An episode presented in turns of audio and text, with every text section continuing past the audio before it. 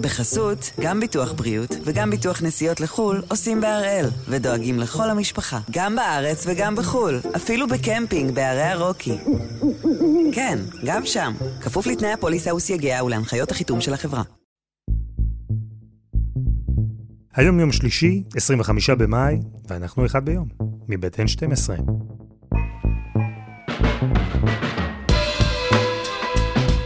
אני אלעד שמחיוף, ואנחנו כאן כדי להבין טוב יותר מה קורה סביבנו, סיפור אחד ביום, כל יום.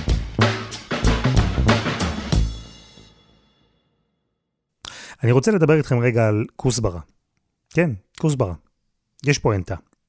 אומרים על כוסברה שאדם יכול או להיות מטורף על זה, או לא לסבול את זה. אין באמצע. אני אישית, אגב, לא סובל. אין הרבה דברים שמצליחים לייצר אמוציות מנוגדות כאלה, שמחלקים את האנשים לשני מחנות קוטביים. והנה, השבוע קרה עוד משהו שחילק את כל מי שדיבר עליו לאחד משני מחנות.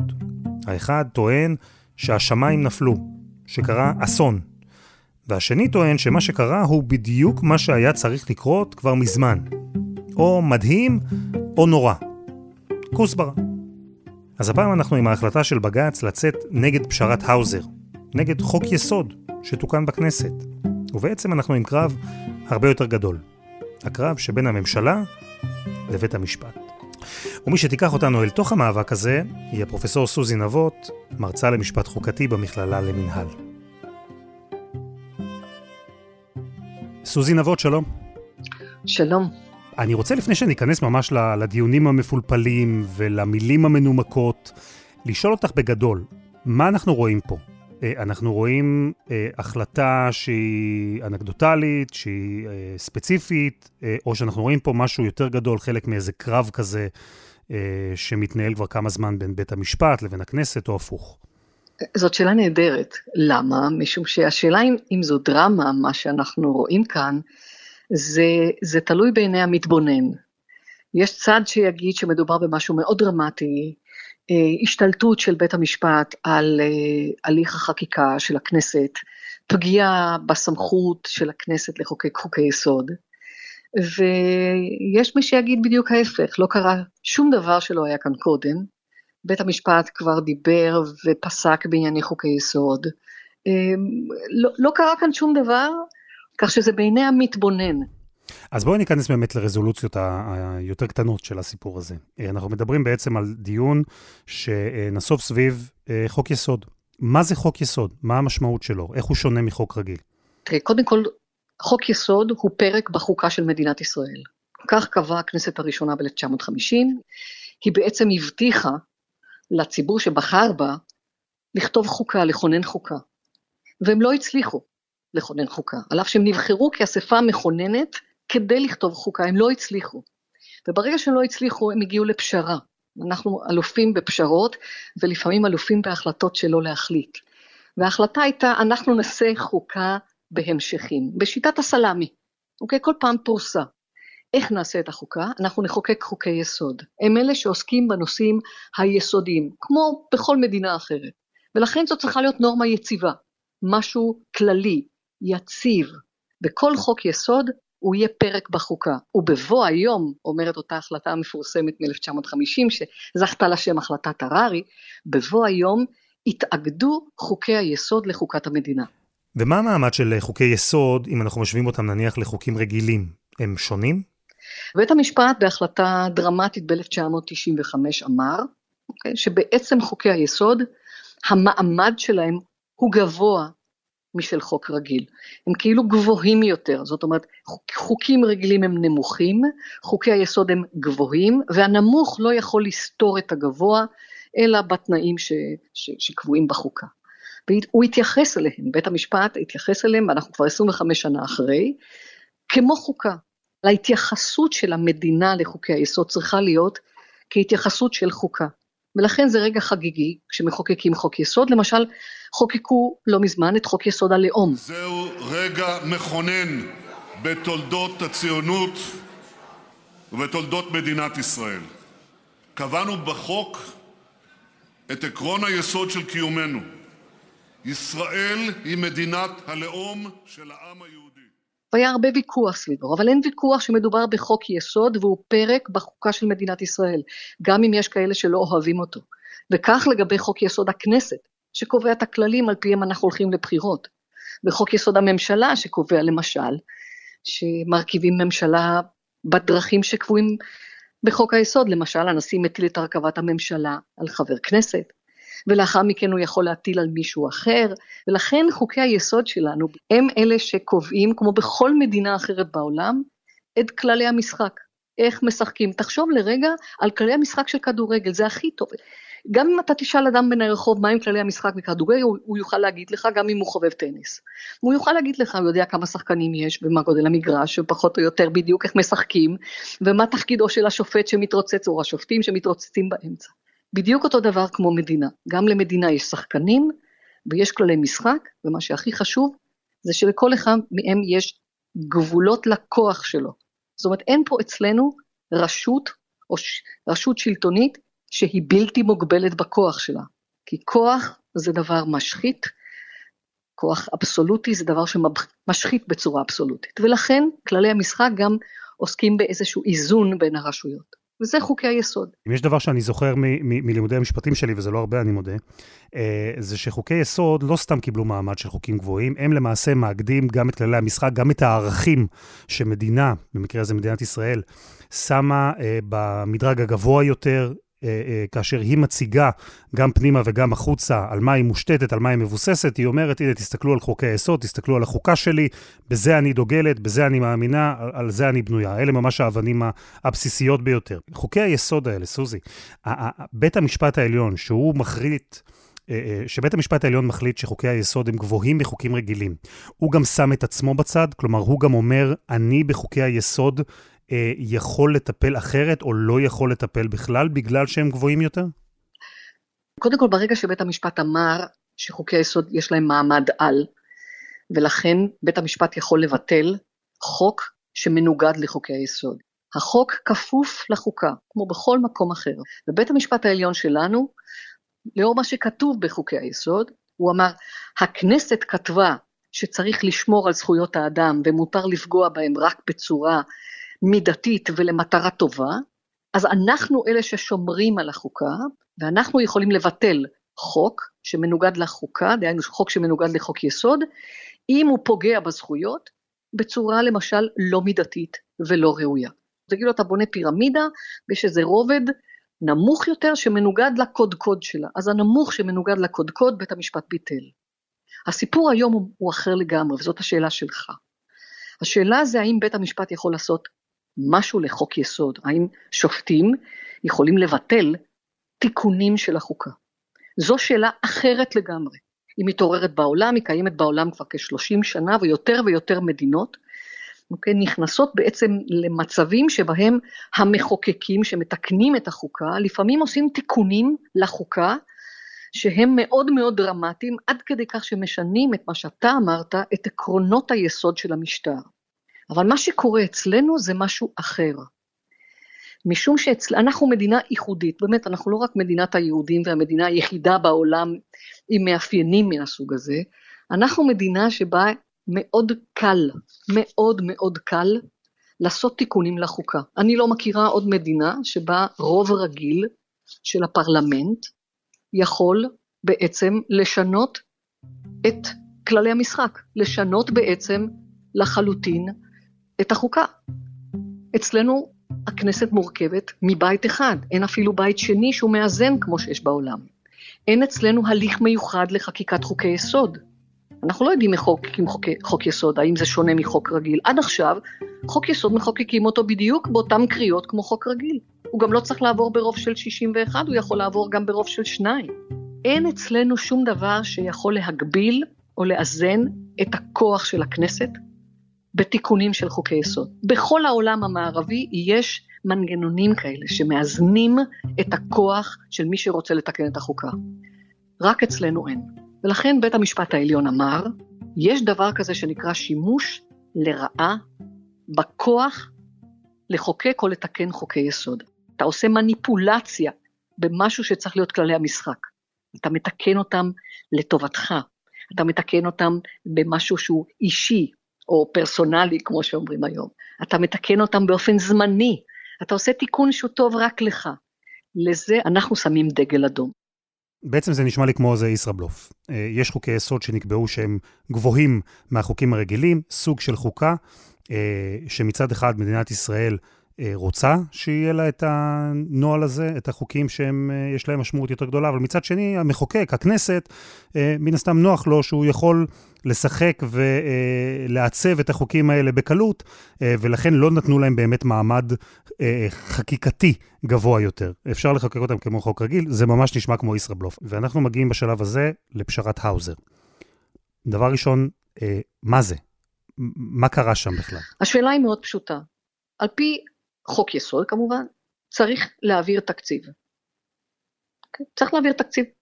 עד שלושה חודשים מתחילת שנת הכספים צריך להציג לכנסת ולחוקק תקציב. וחוק היסוד גם קובע מה קורה אם לא מעבירים תקציב. אם לא מעביר את התקציב הכנסת מתפזרת. והדבר שני שקורה זה מה קורה עם משרדי הממשלה, אם אין תקציב איך הם יוציאו כסף, על סמך מה הם יוציאו כסף. יש הסדר בחוק היסוד שאומר, אתה יכול להוציא, כל משרד צריך להוציא 1 חלקי 12 מהתקציב של שנה קודם. עכשיו זה לא הספיק להם, ולכן לא הועבר תקציב בשנת 2020, ומה עשתה הכנסת? במקום להעביר תקציב אגב, היא העבירה תיקון לחוק יסוד הכנסת, שקודם כל אומר אנחנו לא מתפזרים, והדבר השני שהיא עושה, היא מעבירה תיקון שאומר, התקציב במקום שהוא יהיה 1 חלקי 12, זה לא מספיק לנו. אנחנו רוצים תקציב המשכי בסכום של 11 מיליארד שקל. רק לממשלה הזאת.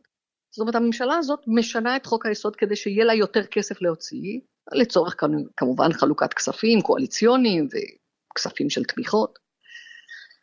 והדבר הזה נעשה לכנסת הזאת באופן זמני. כלומר, הכנסת, בהוראת הממשלה, מתקנת חוק יסוד באופן זמני כדי לפתור לעצמה פלונטר פוליטי. אה, זו לפחות הטענה שאיתה הגיעה התנועה לאיכות השלטון שעתרה אה, לבג"ץ. ובית המשפט מצא את עצמו עומד בפני חוק יסוד, וצריך להכריע לא רק מה נכון ומה לא נכון, אלא אם הוא בכלל יכול להתערב ולבטל תיקון שנעשה בחוק יסוד. אז מה הוחלט בסוף? עכשיו בינתיים כמובן אה, שנת הכספים הסתיימה, רוב המוחלט של אותה תוספת כספית של 11 מיליארד חולק, אז בית המשפט לא יכול לבטל שום דבר. משום שמה זה נקרא לבטל? זה להגיד לכל הגופים שקיבלו כסף תחזירו, והדבר הזה לא אפשרי. ולכן הוא אומר, מה שעשיתם לא תואם תיקון לחוק יסוד. מה שנעשה זה שימוש לרעה. ולמה שימוש לרעה? משום שהתיקון הזה נעשה כדי לפתור בעיה פוליטית. אוקיי? זה לא ש... שאי אפשר היה להגיש תקציב, זה ברור שאפשר היה להניח על שולחן הכנסת את הצעת התקציב. מה שקרה זה שלא היה תקציב מסיבות פוליטיות, כי התקציב השנתי היה קשור לרוטציה, והיה קשור לממשלת החילופין, וזה היה פתח המילוט של ראש הממשלה לבחירות בלי שהוא מעביר בעצם את הרוטציה, והכל תוצאה של הסכם פוליטי שהוא גם תיקון לחוק יסוד, והכל נולד מתוך חוסר אמון הדדי. ולכן תיקנו את חוקי היסוד באופן זמני, כדי להשתחרר מהמועדים שנקבעו בחוק יסוד הכנסת. כלומר, בית המשפט אומר שיש פה שימוש לרעה בכלי הזה, שנקרא חוק יסוד, ושהממשלה השתמשה בו, בהזדמנות הזו, כדי לא להעביר תקציב מסיבות פוליטיות, כדי להציל את עצמה. זה ניסיון לשנות את כללי המשחק בזמן המשחק. אבל בעצם הכסף כבר חולק, ובית המשפט, אמרנו, לא יכול לבטל את מה שנעשה. אז מה הוא כן עושה? בית המשפט לא מבטל שום דבר, ולכן לא בוטל כאן שום חוק יסוד, בניגוד למה ששמעתי, אלא הוא קובע מה שאנחנו קוראים התראת בטלות. התראת בטלות משמעותה, שבית המשפט אומר, בדעת רוב כמובן, יש שופטי מיעוט, שאם בעתיד יעשו משהו שנראה כמו פשרת הנדלהאוזר, אז הוא צפוי להתבטל. זאת אומרת, בית המשפט אומר, אם אתם תעשו משהו דומה בפעם הבאה, אתם כבר יודעים מראש שאתם משתמשים לרעה בסמכות שלכם. והמסר, ואולי זה הדבר הכי חשוב שיש בפסק הדין, לא הסיפור של הנדלהאוזר. זה כי זה כבר, אנחנו כאילו מסתכלים על פסק הדין על, ומסתכלים אחורה, ואני מציעה, אני מציעה לנו לקרוא את זה קדימה. המסר של בית המשפט לעתיד, וזה מסר מאוד חשוב לכנסת, משום שפה יש פיתוח לעתיד.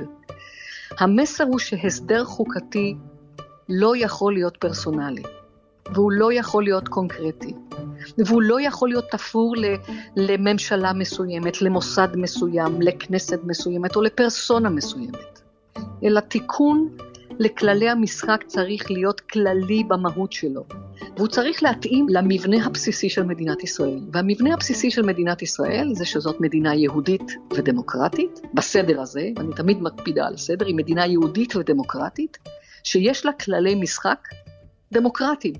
והרעיון הוא, תיזהרו משימוש לרעה בכוח לכם, בכוח שלכם.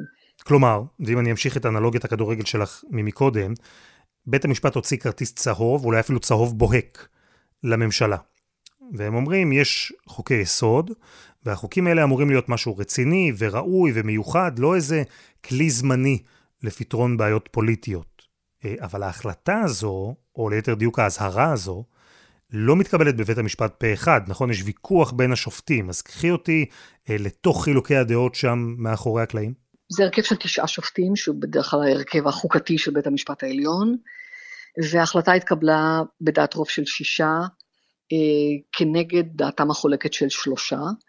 אה, והשופטים, שופ, שופטי המיעוט, שזה מה ששאלת, אה, שניים מתוכם הם שופטים חדשים, הם מינויים חדשים, למשל השופט סולברג, אומר שהוא קודם כל חושב שהוראות השעה האלה מוטב היה להם אלמלא באו לעולם. אבל הסיבה שהוא נשאר במיעוט היא סיבה משפטית. הוא אומר, אני לא מתערב משום שמה שאתם מבקשים ממני כרגע זה משהו תיאורטי. ולכן קודם כל זה לא שהוא לא מסכים עם הרעיון שיש פה בעיה בחקיקה הזאת, אבל הוא אומר אני לא עוסק בעתירות תיאורטיות, העתירה הזאת בעצם כבר לא רלוונטית. השופט אלרון, אה, הגישה שלו היא לגמרי אחרת. לדעתו הוא אומר שהעתירות מבקשות בעצם להביא את בית המשפט לתוך המגרש הפוליטי, לגרום לו להתערב בניהול משברים קואליציוניים, ובית המשפט אין לו שום סמכות לעשות את זה, ואין לו שום הצדקה. טוב, אז אה, דעת המיעוט שנשמעה בהחלטה הזו, אה, מובילה אותנו לדבר על הצד השני, כי שמענו את דעת הרוב, את דעתו של בית המשפט, את הביקורת שהוא מטיח בממשלה, בכנסת, על כך שהאצבע קלה מדי, על ההדק הזה שנקרא חוק יסוד. אבל יש צד שני, והם אותם אנשים שאמרנו שטוענים שנפל דבר, וקרה כאן משהו גדול בהחלטה הזו של בית המשפט, כי אם בית המשפט טוען שלממשלה יש יותר מדי כוח והיא משתמשת בו לרעה, אז הטיעון של אותם אנשים הוא שעכשיו הכוח הזה יעבור מהממשלה לבית המשפט, שהוא יכול לפרש בעצמו חוקי יסוד, הוא יכול להחליט אם חוק יסוד מסוים נראה לו ראוי או לא, ובסוף מה שיקרה זה שתשעה שופטים, אנשים שלא נבחרו על ידי הציבור, יקבלו כוח וטו על כל המהלכים הגדולים האפשריים של נציגי ציבור שכן נבחרו על ידי הציבור. אוקיי, okay, אני אתחיל בנקודת המוצא שלך. אתה התחלת מזה ש... בית המשפט אומר שלממשלה יש יותר מדי כוח, והחלופה היא שהכוח הזה עובר לבית המשפט. ואני רוצה לומר לך שהכוח הזה לא צריך לעבור לבית המשפט, והוא לא עובר לבית המשפט. הכוח הזה צריך לעבור לכנסת. ומה שקורה בשנים האחרונות, זה שהממשלה שולטת ללא מיצרים בכנסת, מכוח המשמעת הקואליציונית. ולחברי הכנסת כבר אין עמדה עצמאית. הם כבר לא אה, חושבים והם לא מייצגים בעצמם את מה שטוב לדעתם אה, במדינה, אלא הם עושים מה שאומרים להם. והדבר הזה מחליש מאוד את הרשות המחוקקת, שהיא בעצם כבר לא מחוקקת, כי הממשלה מחוקקת. הכנסת היא בעצם חותמת גומי, ולכן אם הממשלה לא, רוצה, לא רוצה, הכנסת לא עובדת. והדבר הזה משאיר לנו במשח... במגרש המשטרי רק שתי רשויות, כי הכנסת נעלמת. ורשות אחת זה בית המשפט, והרשות השנייה זה הממשלה. יש במדינת ישראל ראש ממשלה מאוד חזק, במובן המשטרי. מה שהוא אומר זה מה שהממשלה עשתה. ושמעתי הרבה מאוד אה, אה, אנשים פוליטיים שדיברו ואמרו צריך לחוקק את חוק יסוד החקיקה. אדרבה, בית המשפט עצמו בפסק הדין קורא לכנסת לחוקק, ואגב לדעתי זה פעם שלישית או רביעית שאני קוראת את זה בפסיקה של השנים האחרונות, קורא לכנסת תחוקקו את חוק היסוד, שקוראים לו חוק יסוד החקיקה שעוד לא נחקק, שהוא זה שמסדיר את השאלות שאנחנו עוסקים בהן, איך מחוקקים חוק יסוד, כמה רוב צריך לחוק יסוד, איזה מעמד יש לו, האם אפשר לתקן אותו בהוראת שעה באופן זמני כן או לא, איך מבטלים אותו, איזה סמכות יש לבית המשפט לעסוק בזה, תחוקקו, הכנסת שותקת. השופט תמיד אומר, הבו לנו חוק יסוד החקיקה, תביאו לנו את זה כבר. לא אנחנו רוצים לעסוק בזה. הכנסת צריכה לרצות לחוקק את חוק היסוד הזה. ואני מאוד מקווה שכל ממשלה שתקום או לא תקום, או שתקום בסופו של יום, היא תשים את זה על סדר היום. בואו נשלים את הפרק שחסר בחוקה, ואז ברור שלא ישחקו בהם, משום שזה פרק בחוקה. הכנסת היא כנסת ואי אפשר למחוק אותה. ולכן את המצב האבסורדי הזה של מדינת ישראל חייבים לתקן. בעצם זה נשמע לי שעיקר הוויכוח הוא לא על כללי המשחק, אלא הוא על מי קובע את כללי המשחק, ואיך קובעים את כללי המשחק. לאן לדעתך אה, זה הולך? במצב הזה שבו יש בעצם שתי רשויות ולא שלוש, הרשות המבצעת והרשות השופטת. לאן, ה... לאן הראש בראש הזה הולך? קודם כל אני מקווה שלא יהיה ראש בראש. זה לא צריך להיות ראש בראש. בין הרשויות צריך להיות דיאלוג תמידי. והכנסת דאגה לנהל דיאלוג תמידי עם בית המשפט העליון הרבה שנים, בצורה ראויה ובצורה תקינה, גם עם חלק מההחלטות, אגב, באף פרלמנט לא אוהבים שמבטלים חוקים, בטח לא תיקונים לחוקה, אבל הדיאלוג צריך להיות דיאלוג מכבד בין שתי הרשויות. ואם, ואם אני צריכה לצטט משהו שצריך להיות הסוף, אז, אז אולי אני אקח משפט שאמר השופט חשין המנוח, הוא אמר נקרא לכנסת שתהיה כנסת. יש לכם תפקיד בדמוקרטיה הישראלית, תשתמשו בו בצורה ראויה. אל תהיו מה שנקרא להקת המעודדות של הממשלה. ולכן את הרשות המחוקקת צריך לחזק, ויש לקוות שכך יהיה. אוקיי? ואנחנו נשאר תמיד אופטימיים. זה לא משבר ולא קרה שם שום דבר. אוקיי? זה ניצול לרעה של כוח לצרכים פוליטיים. סוזי נבות, תודה רבה. תודה רבה, אלעד.